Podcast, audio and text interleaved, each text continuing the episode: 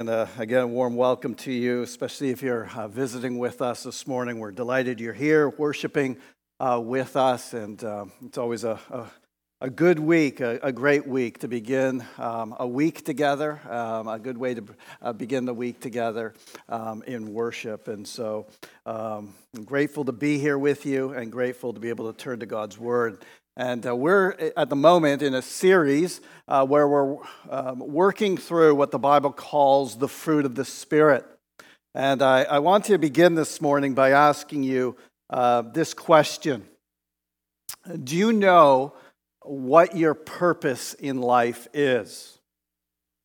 Uh, do you know why you're here? Not here in this room, I mean, here in this world, living the life that you do. Do you know for what purpose or end your life serves? Well, the opening question of the Westminster Shorter Catechism seeks to provide an answer to that question for us. You see, the opening question asks, What is the chief end of man? And of course, man is mankind, both men and women. What is the chief end of man? And the answer it then provides is this man's chief end is to glorify God and to enjoy Him forever. Now, I suspect that when you hear that, most of us in this room have some inkling as to what it means to glorify God. Uh, we kind of have an idea of what that means. We generally understand what it means to glorify God. We have a sense of what it means to, to fear Him, to obey Him, to love, honor, and worship Him. But I also suspect that a few of us might then struggle a bit with the second part of the answer that's given when it says, and enjoy Him forever. Uh, I suspect that at least a few of us uh, might be left scratching our head a bit at the word enjoy, thinking, what does it mean to enjoy God? How do I enjoy God? And the simple answer that I would give you is do you have people in your life that you enjoy? Like if you're a, a, parent, you enjoy your kids, at least some of the time, right? You have, you have some friends that you love spending time with, you enjoy hanging out with. They're just people in your life that you enjoy.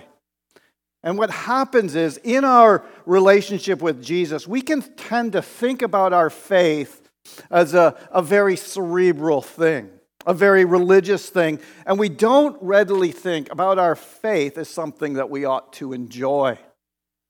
In fact, I think it's telling that joy is something that we don't often think uh, about as coinciding with our faith. But Jesus says in, in Matthew 6 21, where your treasure is, there your heart will be also. In other words, if God is your treasure, he will also be your pleasure. And so, as Christians, Jesus should be high on our, our list of people that, that we enjoy. In fact, he should be right at the top of the list. Now, I want you to hold on to that as we talk today about this idea of joy. So, let's pray, and then we're, we're going to dive into this idea. Heavenly Father, we, we confess that we don't often enjoy our faith. We don't enjoy our relationship with you. So often it just seems like our belief system.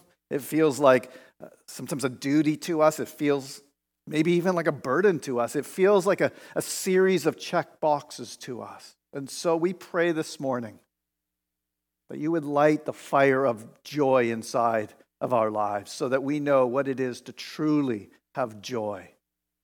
And we pray all of this in Jesus' name. Amen. Amen. So you, you've noticed already that I've bounced back and forth between two words, even in just that little uh, introduction the word joy and the word enjoy. And, and, and how are these two words, joy and enjoy, connected? Well, joy is at its most basic level feeling or experiencing great happiness and pleasure. That's, that's what joy is. Uh, what's enjoying something is, at its most basic, is receiving great happiness and pleasure from someone or something. So you could say that joy is the noun and enjoy is the verb. And joy comes from a source. We, we get joy from someone or something. Now, I want you to hold on to that as I now read a very famous passage in John uh, chapter 15. These are the words of Jesus, and very often we hear only a few little bits of this long passage out of context. But I want to read the whole thing together, and you're probably going to, if you've been around church uh, at, all for any length of time, uh, you're going to recognize some very famous words here in this passage, starting in John 15, uh, verse 1 where Jesus says, I am the true vine, and my Father is the vine dresser. Every branch in me that does not bear fruit, he takes away. And every branch that does bear fruit, he prunes, that it may bear more fruit. Already you are clean because of the word that I have spoken to you. Abide in me, and I in you. As the branch cannot bear fruit by itself unless it abides in the vine, neither can you unless you abide in me. I am the vine you are the branches. Whoever abides in me and I in him, he it is that bears much fruit. For apart from me, you can do nothing. If anyone does not abide in me, he is thrown away like a branch and withers. And the branches are gathered, thrown into the fire, and burned.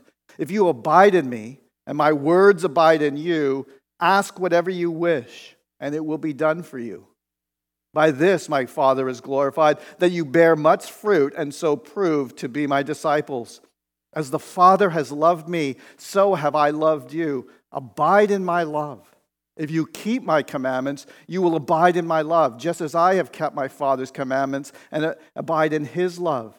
These things I have spoken to you, that my joy may be in you, and that your joy may be full. This is my commandment that you love one another as I have loved you. Greater love has no one than this that someone lay down his life for his friends. You are my friends if you do what I command. No longer do I call you servants, for the servant doesn't know what his master is doing, but I've called you friends. For all that I have heard from my Father, I have made known to you. You did not choose me, but I chose you and appointed you that you should go and bear fruit and that your fruit should abide, so that whatever you ask the Father in my name, he may give it to you. These things I command you, so that you will love one another.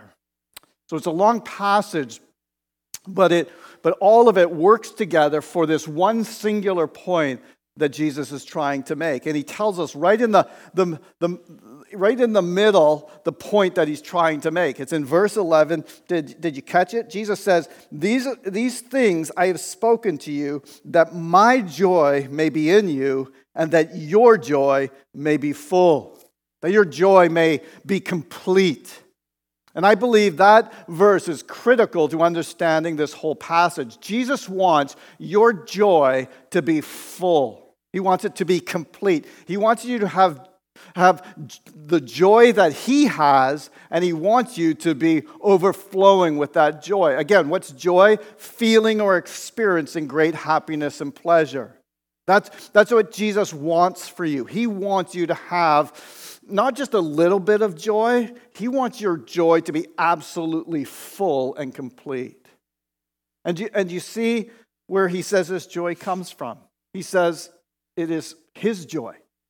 These things I have spoken to you, that my joy may be in you, and that your joy might be complete. He wants to be the source of our joy. He wants us to enjoy Him. And the first and most fundamental thing to say here is that the enjoyment of God is the enjoyment of a person, not just the enjoyment of a thing or an idea or a pattern of actions. We're not talking here about the enjoyment of God's gifts, but of God Himself. And it's also important to note that the context of this passage is Jesus heading to the cross. Jesus is about in chapter in John chapter 15 to be betrayed by one of his friends, denied by another, and abandoned by everybody else. In the chapter before this one, he, he confessed that he was greatly troubled In the next chapter, he's about to tell them, uh, his disciples, that they're going to be hated for following him, and, he, and he's going to talk about the crushing sorrow that he's going to feel on the cross. That's the context of Jesus talking about joy.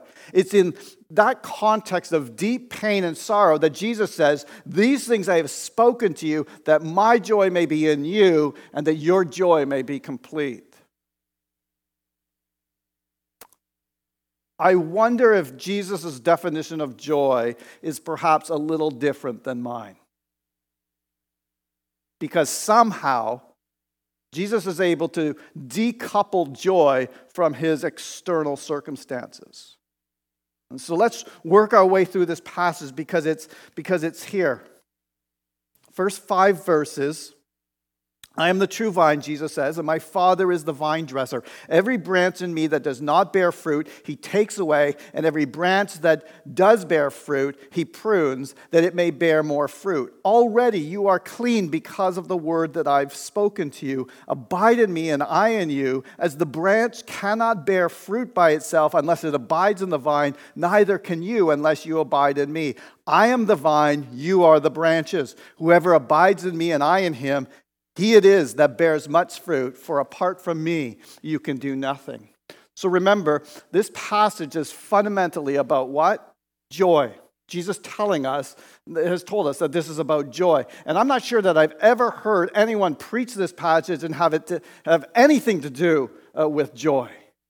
But let's work our way through this important visual that, that, that Jesus gives us uh, here in these verses. And, and it all has to do with this picture that, that'll come up on the screen. A picture that's a very, we're, we're all very familiar with, a picture of, of a grapevine.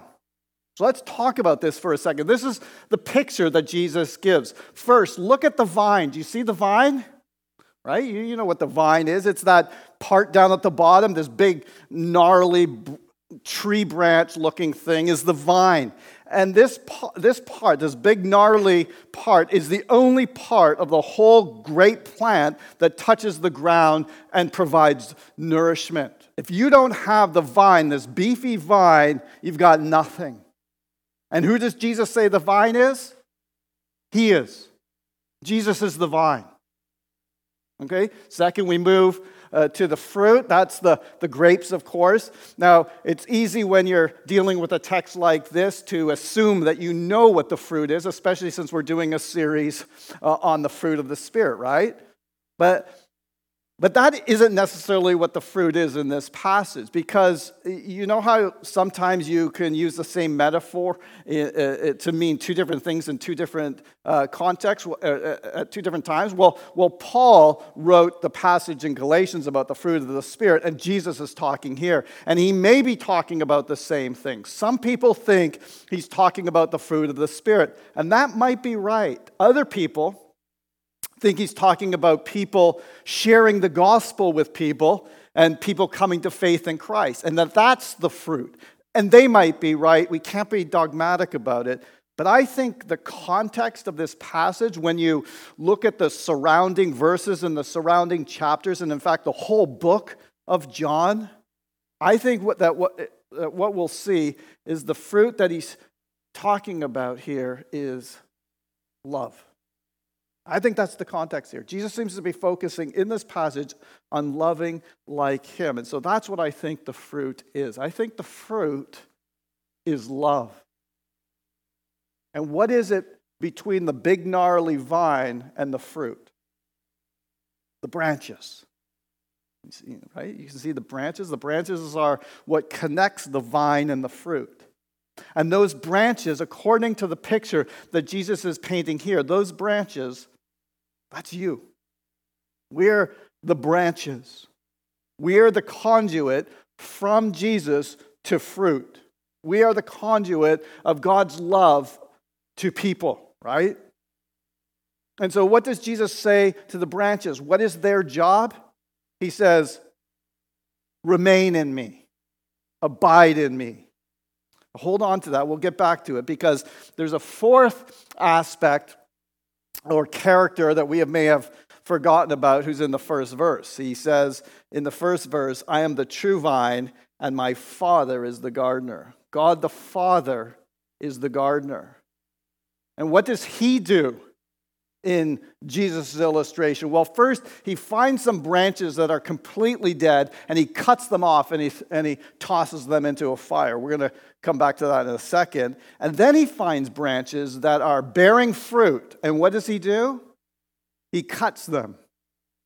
He prunes the ones that are actually bearing fruit so that they will bear more fruit, which is, I mean, totally counterintuitive. I mean, anyone who's done any gardening, you know that sometimes, I mean, I find pruning difficult. I'm often what I would describe, I call a tentative pruner because it, it, can be hard to cut off a branch that seems to be healthy and bearing fruit. So sometimes when I'm pruning, I have to do it in stages, you know, taking off just a, a little bit at first and then building up some courage and confidence before taking off bigger, more, more you know, aggressive cuts. And as difficult as it sometimes can be, we, we do it because we know that by making those cuts, we are improving the health and strength of the plant, which leads to better a better and fuller harvest of fruit.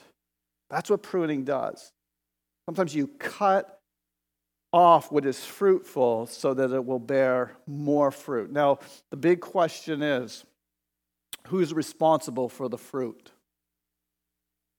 Well, the gardener prunes, the vine Jesus brings life and nourishment. What do we do? Well, we hang out, right? We remain in him.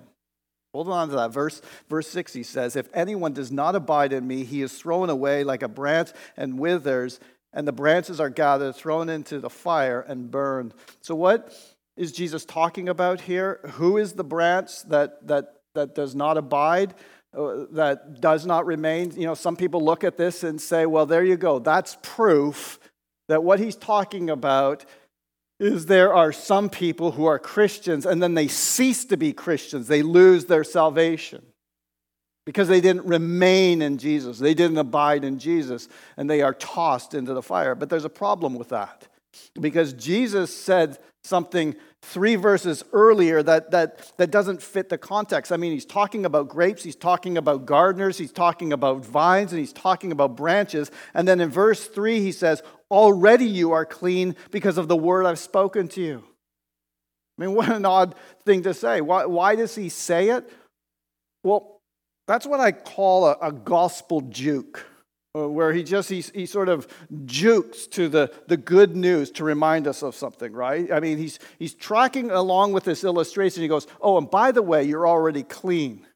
And in John 13, Two chapters before this, he uses clean as an illustration of you being saved. Clean was this idea of the, that, that we've been cleansed from our sin. We've, so, so, so he's already established. He's like, before you misconstrue what I'm about to say, Jesus says, I want you to remember that you're already clean.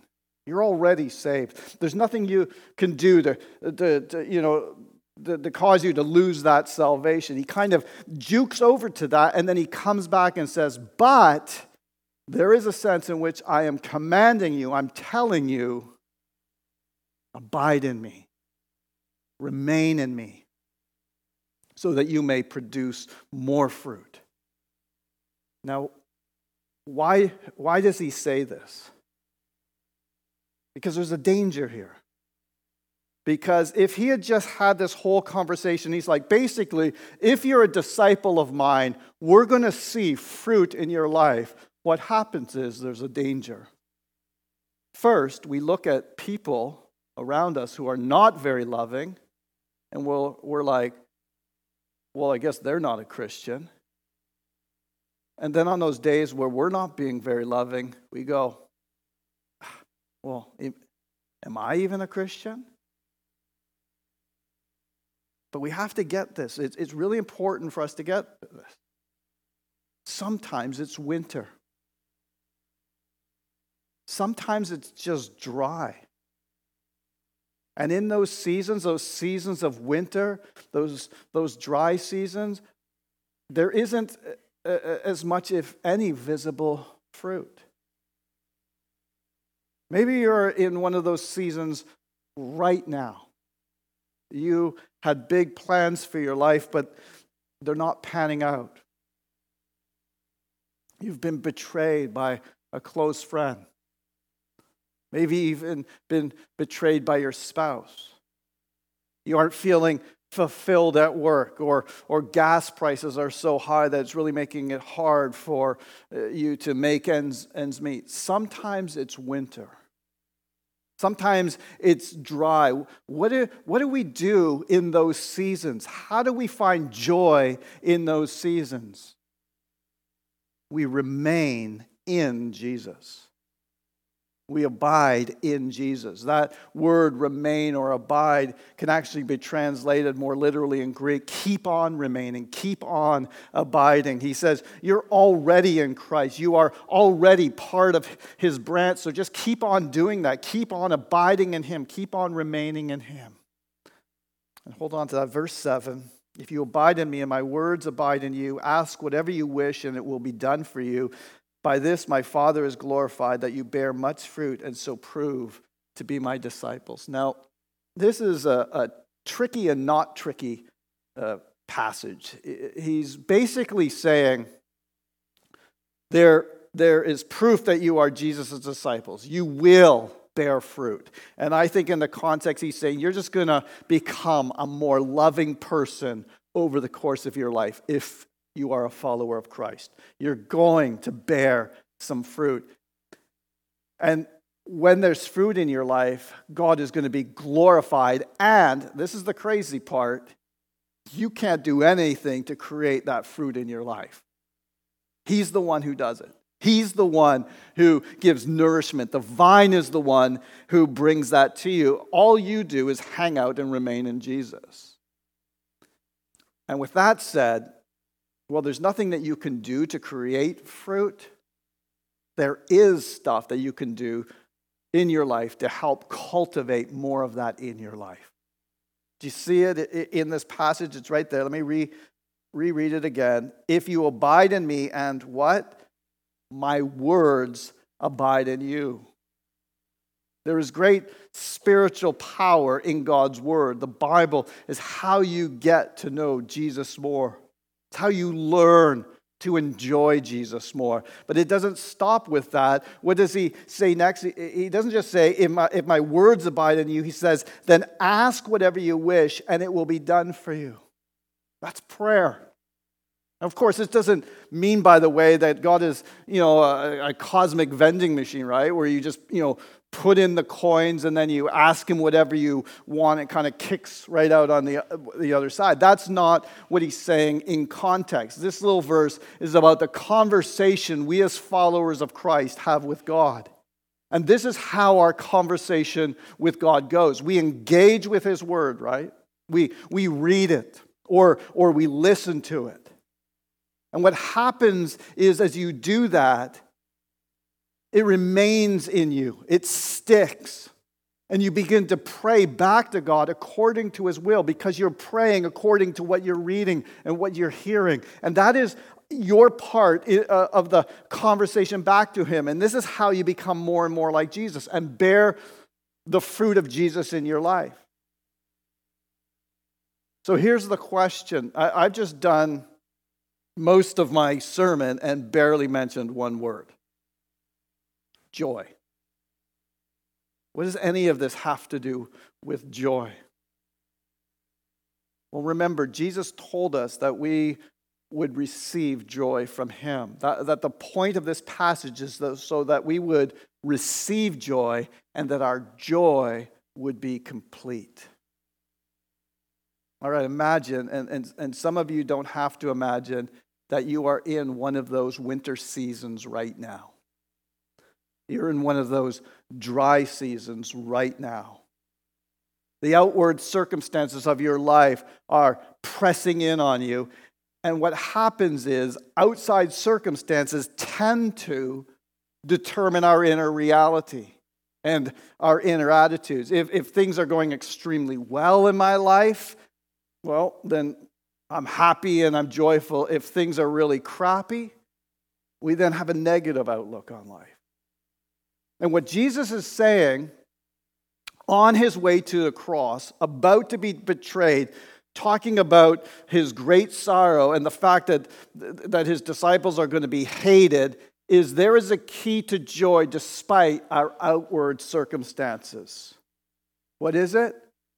His word remaining in you and you responding back to him, asking him whatever you want because what you want is changing through the word. And then, as that loop happens in your life, you're able to have joy despite external circumstances. Let me just pick one example I gave earlier. Let's say that you've been betrayed by a close friend. That's winter. Most of us have probably experienced that at some point in our life. It's painful.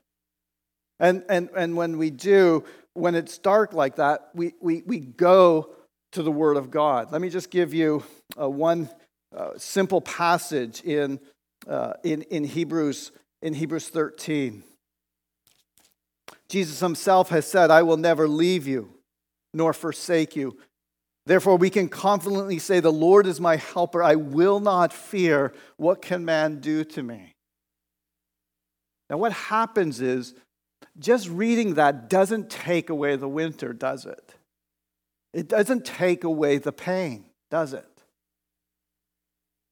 But when we take this truth and we sit in it, we remain in it, we abide in it, and then we ask God because we want to ask whatever we need Will you make this real in my life?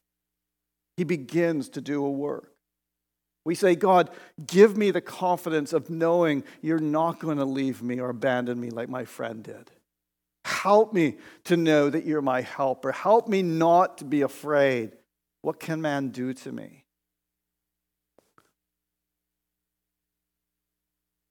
So on Friday, I, along with a number of you, was at the heartbreaking funeral of a precious two year old little girl. And I don't know what is, is more sorrowful and tragic than the sight of a, of a little child's casket being lowered into the ground. And just the visceral heartbreak of a mom and dad and family mourning such overwhelming and suffocating loss.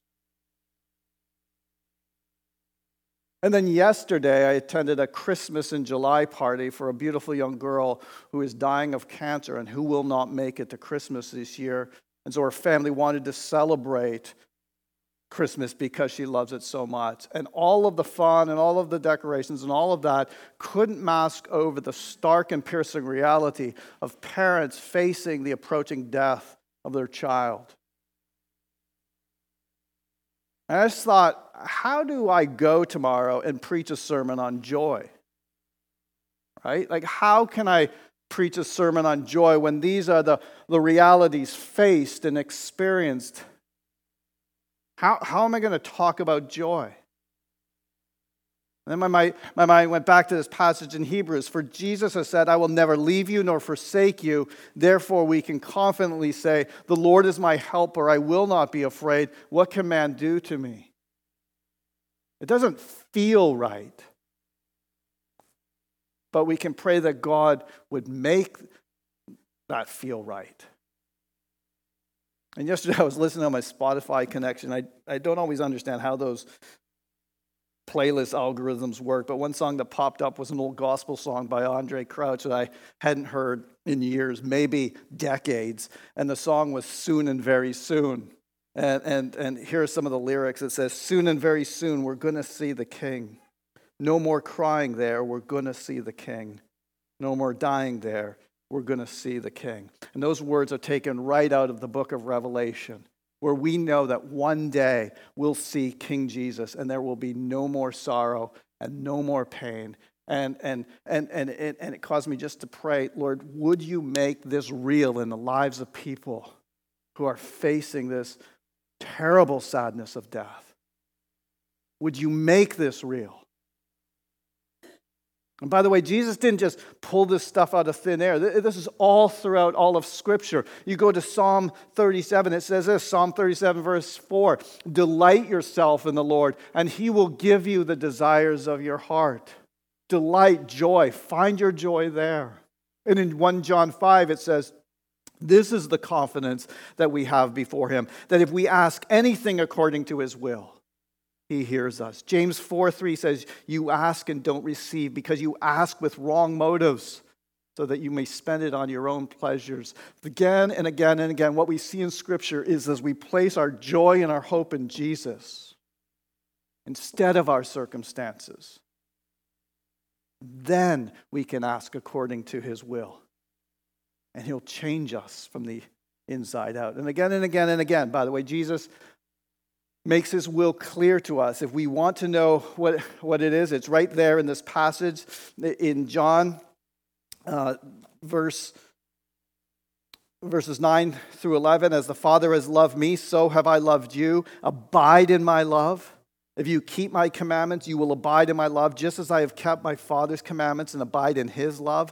These things I have spoken to you, that my joy may be in you and that your joy may be full. He says, If you keep my commandments, what is his commandment? Well, verse, verse 12, this is my commandment that you love one another as I have loved you. Greater love has no one than this, than he laid down his life for his friends, which is what Jesus was heading to do on the cross. He says, This is how you love like me. You lay down your life for your friends.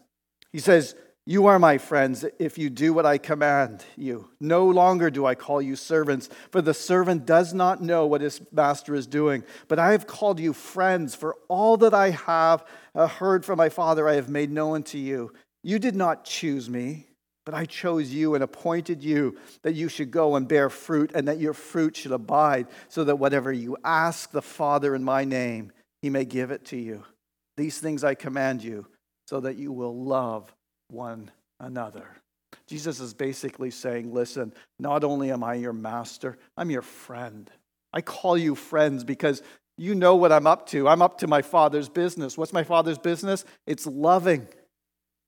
And so he says, So I call you my friends. Jesus is our master. Think about it. Think about the power dynamics at play between a master and a servant. It's one thing to tell, uh, for, for, to, to have them tell you what to do, it's another thing for them to call you friend. It's an unequal relationship, but the master calls us his friend. Jesus picks us as his friend. He says, I want you to be my friend. I mean, most relationships are two people saying, I pick you. What's great about this passage is Jesus like, we're friends because I picked you. And think about that for a second. If it being the, the other way around, if, if, if you had said, oh, this is all because of me picking Jesus to be my friend, then you could just as easily unpick that friendship anytime you, you want. But Jesus like, oh, no, no, no, no, no, I picked you. Just like I did with Abraham, just like I did with Moses, I picked you to be my friend. And that should cause you to be absolutely amazed. With all of the sinful crud that I have going on in my life, he picks me. It's, it, it's astonishing. Jesus was called a friend of sinners because he befriended sinners. He was called a glutton and a drunkard because he hung out with gluttons and drunkards. And he was okay with that because he picked these people as his friends. And so, too, we should live that kind of life that, that has that that has the joy that comes from Jesus. And, and other people will be like, well, why do you live like that despite the external circumstances that suck so badly. And we can say, because Jesus picked me as his friend. He's a friend of gluttons and drunkards and me. And that should give us joy. And so, as we close, let me ask one final question that is, if, if joy is such an essential feature of the life of Christians who are filled by God's Spirit and who are bearing the the fruit of the Spirit. Why then is it so often missing in our lives? Why are Christians so miserable so often? Well, you know, maybe it's simply because we, we simply forget. You know, it's easy to get tired and, and irritable and then fall into all kinds of self pity. And, and self pity is the great enemy of joy. And so that is why we need to regularly remind ourselves of the great truths of the gospel. We need to go over them again and again in our minds until we realize how inconsistent it is to say we believe such wonderful gospel truths and then still go around filled with misery and feeling sorry for ourselves and spreading gloom to all those around us. I mean, speaking personally, I find that I need to speak severely to myself along these lines quite often. For, for I'm so easily tempted to, to feel down and sorry for myself. But then I remind myself of the gospel of God's grace to me. And that leads me again to the place of repentance. And then I pray for the joy of the Spirit to bear fruit in my life and thinking. And joy, like nothing else, shows whether we really believe the gospel. Joy is gospel authenticity. Joy is not an emotional buzz, uh, uh, uh, uh, an escape from the difficulties we face, to know Jesus means to, to taste and to want to taste more the delights of peace with God the Father who cares for us and smiles on us, the Son who journeys with us, and the Spirit who empowers us. Yes, crushingly hard days come, and, and, and, and, and conscious fellowship with, with God may be overshadowed for a season in our lives, but the triune God with us is with us. He is our joy. And that joy is the most convincing sign that the gospel has won our hearts. Let's pray.